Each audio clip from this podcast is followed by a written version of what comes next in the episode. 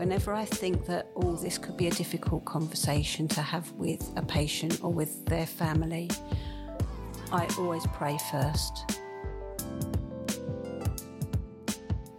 From the moment that we come to know Jesus, and we need to just keep walking that walk, running that race, right to the end of our lives. And that is the important thing.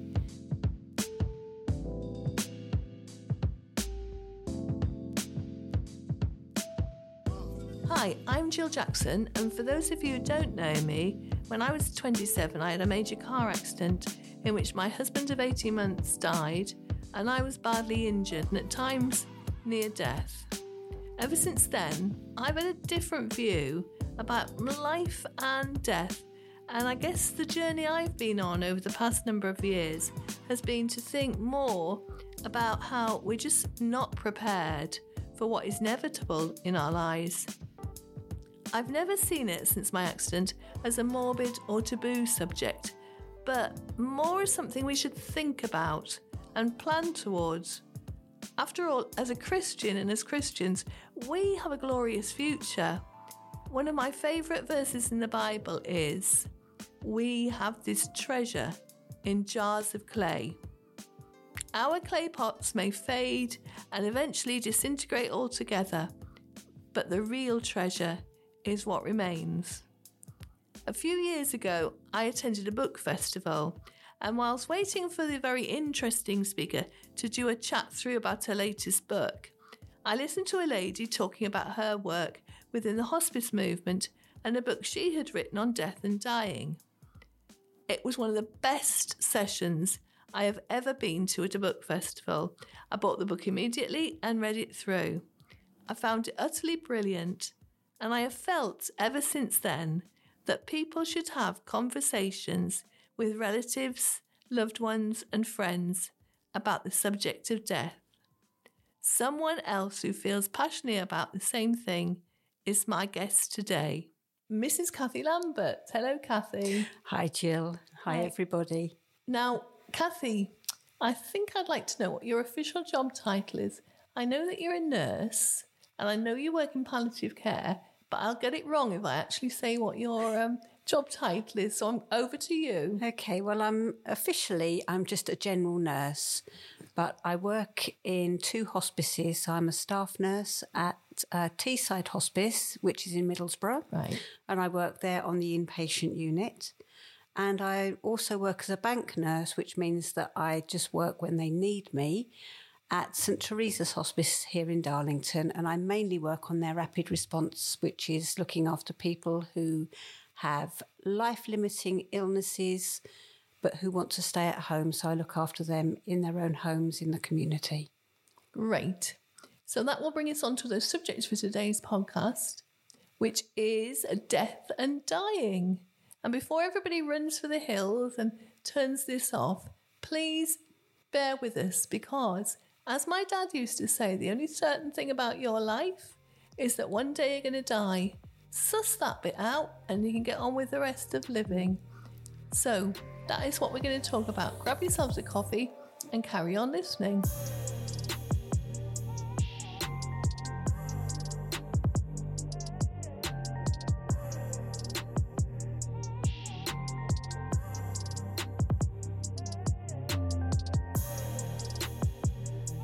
So, Kathy, in your job, which you've been doing for a good number of years now, should we go into how many? I've been at Teesside Hospice for nearly 14 years. And before that, I worked in another hospice in Versailles in France for about 3.5 years. So I've been doing hospice work for quite a long time now, yeah. I'm passionate about it. I love it. And why are you so passionate about it, Kathy? Because as a nurse, you want to look after people, their basic needs. And I think when somebody is reaching the end of their life, they're not worried about being cured of their disease. They want to be kept comfortable. And that is what I think basic nursing is all about. And that's what I think I'm good at.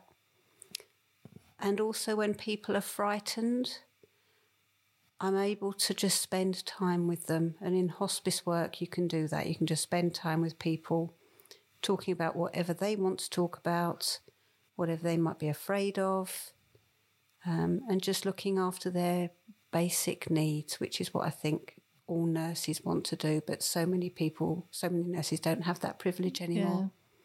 Yeah. That's great.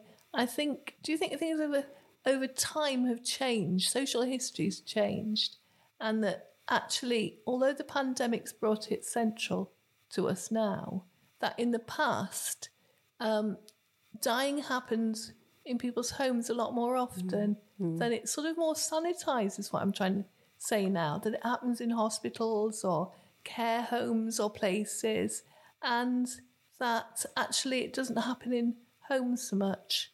I know when my mum was little, my great-granddad died on Christmas Day. She was only 6, her brother was only 4, and she knew something was going on because he died in my granddad's bed, and he'd been there for days because that's what they did, and they lived in a little village. And she remembers with my her brother sneaking into the front room where the Christmas tree was and the table would have been, and laying on the table wasn't the turkey, but my great-granddad, my mum's great-granddad, you know. And actually that was her first sort of experience of, but it was part of the, you know, people came up and measured the body and did all of that in the home. Yeah. Do you think there's been a change in people's attitudes? I think there really has been a change, and I think that's why people are so much more reluctant to talk about death and dying now, because it, as you say, it's been sanitised, it's been clinicalised, it's been hospitalised. It just doesn't seem the done thing to die in your own home anymore, like it's not the done thing to be born in your own home. You get delivered by a midwife in a hospital. It's no longer the done thing to die in your own home either, whereas in days gone by, both of those things, they would happen in your own home. So the whole family would see it, would talk about it. It would just be part of what they knew, whereas now people don't know it, and what you don't know, you're often afraid of. Yeah. Do you find that patients, I don't know whether to call them patients or not these days. I call them my patients, the ones I look after in the hospice, you mean, Jill? Yeah, the patients. Do you find that that's the main thing, fear? I don't think my patients are usually afraid of dying. I think by the time they often come to the hospice, they're beyond that. It's often their families who are more afraid of it because they don't know what to expect. So, yeah, I think people, when they know that they're dying, when they've had a bit of a chance to think about it, they seem to get over that fear bit and become more accepting of it and just want to make the most of the life that they've got left, and that is important. And that's one of the things that we help with in hospices is, you know, people are often afraid of coming into the hospice. Yeah. They think, I'm going to the hospice, therefore I'm never going to come out again. But that isn't what hospices are about these days. Maybe they were, but that's not what they're about these days. People often come into the hospice, sometimes they do come in to end their lives in a peaceful, comfortable environment, but sometimes they come into the hospice to be looked after and have their symptoms sorted out so that they can then go home again and continue living. I think I've gone off piste a bit here. I'm just talking about what the hospice is all about. That's absolutely fine, because people are fearful. That fear thing. And people are fearful of hospices and what that might mean as well. And I think you're right that when people understand, it does help. Mm. I know I read a book when my dad was dying and we knew he was dying. I read a book that was so helpful to me about the process of dying, which might sound morbid, but you know the woman who wrote it. Yeah. It is such a good book. It's so uplifting. And I've heard her speak, and she is so... She makes the whole thing almost joyful in a very... I can't explain exactly how. But yeah, it's not morbid. It's not morbid. No, it's about celebrating whatever stage of life people are at, that they make a good end. I suppose that's it, isn't it? That's right. And the Bible talks in Ecclesiastes about a time to be born and a time to die. Yeah.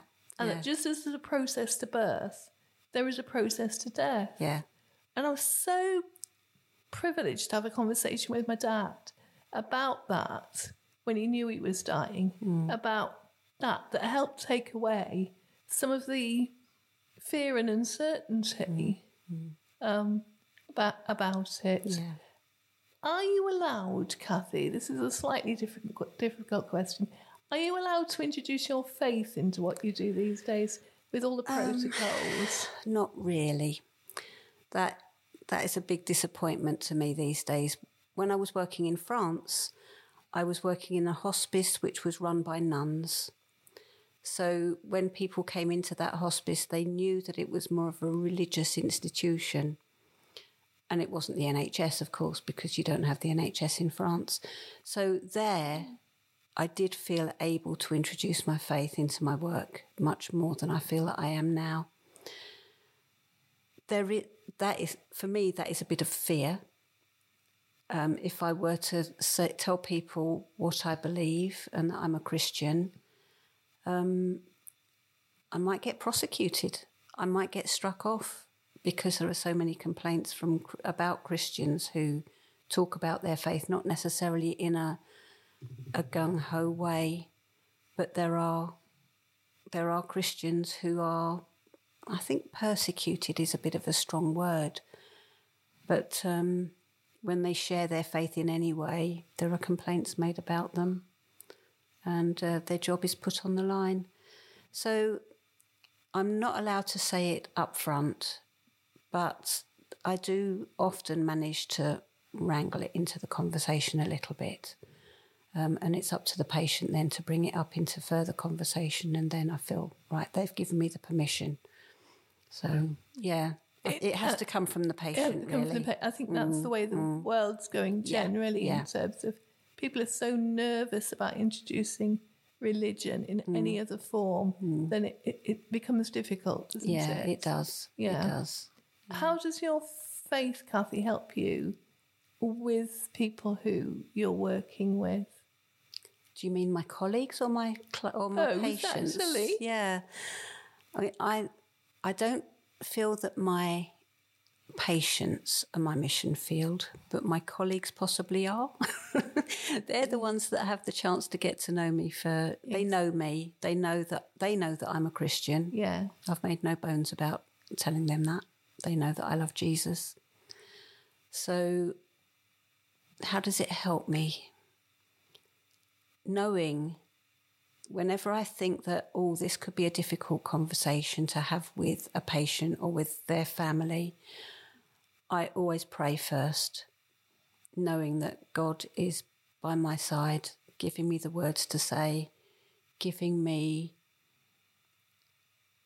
the way to do what I need to do, telling me how to do it. Yeah, he is often my hands. Yeah, that's really Jesus good. Is my hands and hopefully and my voice. Yeah, yeah. When I'm at work, in terms of addressing sort of, if we want to really open up this subject, how do you think people can actually talk about, their death and dying and that sort of thing? What do you think is a way into it? To understand that it is natural, it's going to come to all of us. You mentioned the book, which it's one of my favourite books. I've read it several times and I give it to people. It's a book that I think that everybody should read. It's not the Bible. It's a book called With the End in Mind by a lady called Kathryn Mannix, who is a palliative care consultant in the Northeast. I'm not actually sure if she's from the Northeast, but she works in the Northeast, in Newcastle, I believe. And the book that she wrote, as you said, it just explains the process of naturally dying. like you know what's going to happen as a woman, you know what's going to happen when you give birth. As a human being, I think it's good to know what naturally happens when you are naturally reaching the end of your life and you are going to die, you're going to breathe your last, and it's not something to be afraid of. So I think just reading the book With the End in Mind by Kathryn Mannix really helps. And she, just reading her book, has helped me to talk to people about what to expect. And I think it's the not knowing what to expect that makes people afraid. And I think when you know what to expect, then you don't feel so afraid, or families don't feel so afraid anyway, because they know what to expect. Yeah, so, I could tell you all of the things to watch out for if you like. No, it's fine. We don't get royalties, by the way. No, definitely not. Up this book, but I don't get royalties. Now, the work you do is obviously with people who die at various stages of ages of their lives. Yeah. But not everybody dies in the same way. No. For instance, there are people who die in an accident, which is what happened to my husband when I was 27. So that's a sudden death, and it's very, very different to come to terms with. And then there are people who, there are babies who die. There are people who die after having dementia for a number of years. I was just thinking about these things. And there are people who sadly commit suicide for one reason or another because they can't go on in this life. Yeah. And I think all of those people react to in different ways. Now, I don't totally want to get into the grieving process, but I wanted to say that one of the things that helped me is I knew what my husband's wishes were for both his funeral and what to do with the body, just to be completely honest about it. And I think that's one of the conversations that might help people is, if you know what the person wanted afterwards, what sort of celebration. Yeah. We're bombarded by these adverts on telly now. You can't watch an advert without being insurance for your funeral or insurance for this or these cremation ones. You take out the fuss and let your family have a good time on all your money, sort of thing. And which is great, because a lot of people these days have no faith. But I think talking about those things are important. What would you think about? I think so. And you're talking about your husband. Yeah. And he had no idea that he was going to die when he died. Exactly. It was so sudden. So that is good that he had spoken about it with you before anything happened, so he was fit and healthy. It's good to have those conversations with your loved ones while you're still fit and healthy, while you are of, I could say, of sound mind. Almost. Yeah. But it's when you know what you want, when you have a chance to think about what you want. And they don't have to be rushed conversations either. I think they do have what they call, are they called death cafes? That makes it sound really morbid. Yeah. But you get together with your friends with a cup of coffee, and you talk about, what do I want when I've died? What do I want at my funeral? Or if I were to become terminally ill and no longer able to say what sort of care I want, whether I would want resuscitating, do I want to die in hospital, or would I rather die at home? It's good to be able to have those sorts of conversations when you've got a chance to think about it and discuss it with your friends and family so that they know. A lot of people that I meet, they say, I wish I knew what he would have wanted or she would have wanted, because they've been scared to talk about death and dying because it's a taboo subject. So then they're actually left wondering when that needn't have happened. Yeah, they could have had a chat about it, and it would have made them feel better about the person who has died, and it helps them with their grief process as well afterwards, I think, if they knew that they'd done what that person would have wanted. Yes, I think tidying up some of the legal stuff too, making a will is a very simple thing to do. Yeah. But if you've got children and you're young and you think you're going to live forever, But what would you want to happen to your most precious possessions, your kids, if you died? And having those conversations, I think is important too. So many people say, oh, what's the point of making a will? I've got nothing to leave to anybody. But actually you have. And there are things called, I think they're called digital wills as well now. Like, you've got all your photos on your phone. How is your loved one going to get hold of your photos on your phone when the only way you can access them is with your thumbprint? You know, so there are ways and means of leaving a digital will as well. So memories, things that you've got on your phone, films, photos, other things that you might want to leave to people with memories on them. Those are the sorts of things that I think people need to have discussions about as well. Yeah, it's not all about money. It's not all about money and physical possessions necessarily. No. Yeah, so those are things that people need to talk about as well. Yeah, and I think however young you are, if you have, you know, things, everybody's got things like that they leave. And it's not just about that, but also I think knowing people's wishes does help with the grief. Yeah. Because at least you know you're doing the right thing for that person at the very end of their lives. Yeah. I celebrated, this sounds off-piste, but go with it. I celebrated Burns Night recently, 25th of January. And the whole reason why Burns Night was invented wasn't because of Burns' death. His friends got together 5 years after he had died and thought about how they would celebrate his life. And that got me thinking, if all my friends got together 5 years after I died, what would I like them to do to celebrate my life? Mm. And I think it's that kind of thing about sorting all out that out, so the people left behind who might be grief-stricken, you're not hassling them with, well, how on earth do I close their bank account? Yeah. I think that's an important thing, however old the person is, to kind of sort out. It's good to have a file.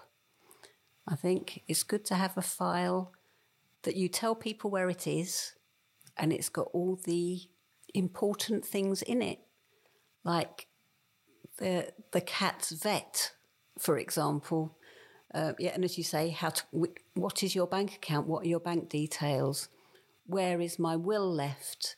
It's good to have a file. I was listening to a podcast the other day by a lady who is a Christian, but it wasn't about death and dying. She talks about personal finance, and she was talking about have a file where everybody know, or not everybody, but all of your loved ones, where they know where the important documents are. You need to have that sort of thing sorted out. Yeah, we're getting a bit off-piste here, aren't we? We have got slightly off-piste, but I think these are things that will help people. Yeah. Because that might be a way into conversation for people. Yeah. Because sitting down with a cup of coffee and just talking about, right, this is what is going to happen when I die, isn't the actual sort of thing we naturally do. No. But these are all ways in for people to talk about it, I think. Yeah. And I think also we need to... It's the celebration of living is the thing to talk about too as well. Mm. You have a life that goes on whenever it stops. Once you've sussed that bit, as I said at the beginning, once you've done that, now, as a Christian, what do you believe about death? Is that a question for me? That's a good question. Is that a question for you? It's funny you should say that, Jill. Actually, it makes it sound like we've really planned this, but we had a Bible study on Tuesday, which started this week, and the first subject was talking about dust. So from dust you come, and from dust you will return. It was fascinating. It was really, really, and Mike Coltman was saying, we need to remember that our bodies, they're just a rental. We're going to have to give them back one day. Yeah, my favourite verse is, we have this treasure in jars of clay. Yeah. And our jar of clay might be shattered and broken and getting weak about the knees, but actually the treasure is within. That's right, exactly. And we live for our Heavenly Father, don't we? You know, that's the important thing in our lives. And we can do that from the moment that we come to know Jesus, and we need to just keep walking that walk, running that race right to the end of our lives. And that is the important thing, sticking with Jesus right to the very end. And we can do that. You know, we just keep our eyes fixed on him, right, you know, all the time. Yeah, that's the important thing. One day the trumpet will sound and the dead will be raised, and our lighter momentary troubles will have a glory that far exceeds them all. Yeah. With our Father in heaven. Yeah. Thank you, Kathy. Yeah. Heavenly Father, I know the subject we've really just touched the tip of today about death and dying, but I thank you, Father, that you build it into your word, that we are dust and to dust we go back, that one day we will be with you in glory if we are a Christian. Father, I thank you that you have saved me. And I ask for the people listening, Father, to this, that they might come to know you too. Father, I ask for your comfort and wisdom for everybody as they deal with this subject and take it into conversations in the next few weeks and months. Amen. We've only just scratched the surface of this subject today, and Kathy will join us in the studio again to talk more about the subject later. I do understand that for some people this subject may have been difficult, but remember, as the advert says, it's good to talk.